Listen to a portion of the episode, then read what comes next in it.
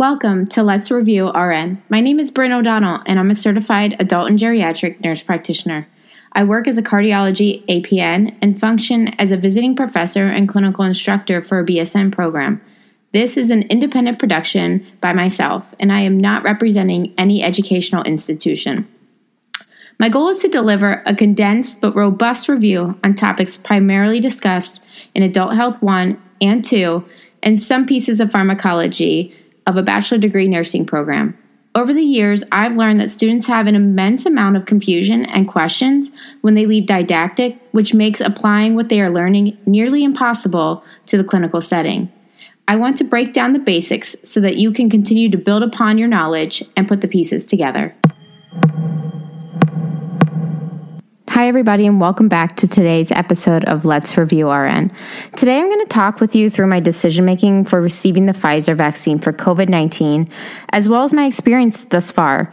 I will also discuss what mRNA vaccine means in the case of COVID 19.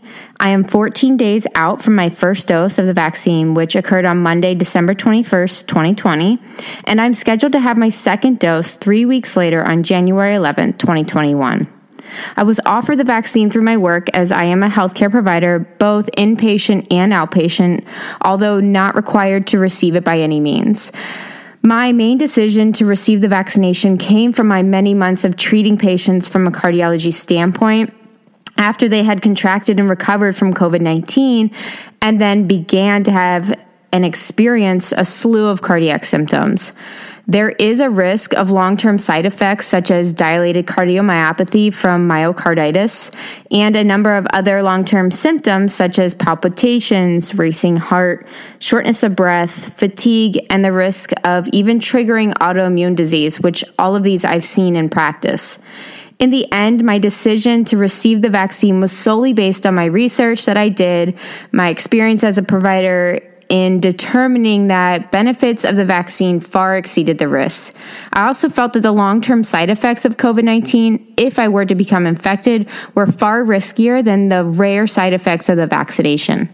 I absolutely respect everybody's view on what they believe as far as receiving the vaccine or not receiving the vaccine, but I am going to go through what the mRNA vaccine is, um, and specifically what the Pfizer or the Moderna vaccine is. I received the Pfizer vaccine, and first we want to understand how your immune system works. So, your immune system works by utilizing immune cells to attack any foreign body in your body. If it sees a bacteria, a protein, a virus, or anything it does not recognize, it will attack it. But we also have to understand that when it sees, for instance, a virus for the first time, it takes time to build up this immune attack. Your body has to figure out what part of the virus to attack, and it takes a while for this production of ammunition to occur. And meanwhile, the virus is replicating and expanding throughout your body. The good news is, once it fights off a virus, your body remembers it. You have memory cells in your immune system and therefore, if you run into said virus, protein, bacteria, or whatever it may be again, your memory cells will recognize it and demolish it before the virus can once again make you sick because it doesn't have that lag time to replicate and expand throughout your body. So, what scientists did with the mRNA virus was that they isolated a protein on the outside of the virus, which the virus uses this specific protein to get inside your cells. The protein specifically makes the virus more infectious. Scientists were able to identify a specific sequence of DNA that is the blueprints for this protein on the outside of the COVID 19 virus. Cells ultimately take this DNA and transcribe it into RNA, which is basically just instructions telling your cell what to make. So, scientists took the blueprint or the DNA of this protein on the outside of COVID 19 virus and made it into mRNA. mRNA stands for messenger RNA, which is literally just instructions on how to make this protein. These instructions are the vaccine. The vaccine does not contain any actual part of the virus.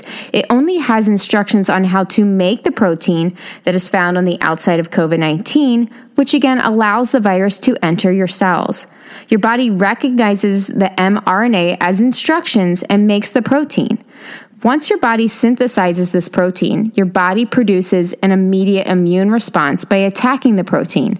Because of this attack of the protein that your body made based on the instructions it was given by the vaccine, this is why fevers and chills, muscle soreness, etc. can occur because your body is destroying the protein that it was instructed to make. Once the protein is destroyed, your body now remembers the protein because of its memory cells. So the next time your body sees this protein, possibly because you've been exposed to COVID 19, it already has the memory cells to attack it. There is no lag time anymore for your body to ramp up and figure out how to kill it while the virus replicates. It immediately attacks the protein and gets rid of them. So, to recap, your body receives mRNA instructions on how to build the protein that is found on the outside of COVID 19. Your body destroys the protein, and everything from the vaccine is gone.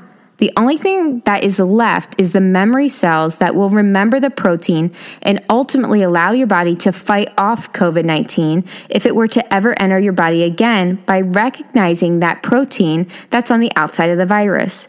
Your body is now equipped with the proper ammunition to defeat COVID 19 quickly, if and when it ever enters your body.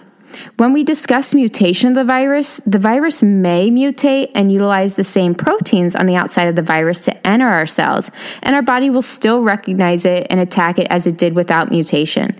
My understanding is that if it does mutate away from the protein, it will likely be less infectious. All in all, I'm feeling great after receiving the COVID 19 vaccination. I had no side effects other than a sore deltoid for 12 hours after my first dose. I hope this podcast helped everyone to understand a little bit more about the vaccination itself and how it works. I do plan to do a follow up podcast to let everyone know how I'm feeling after the second dose, which, from what I've heard, can elicit more of an immune response. Stay tuned, and we'll get back to our regular content next podcast. This podcast is for general information review purposes only. It does not constitute the practice of medicine or nursing. The use of this information or any materials provided by Let's Review RN are at the user's own risk. This content is not intended to be a substitute for educational teachings through students' educational institutes or organizations.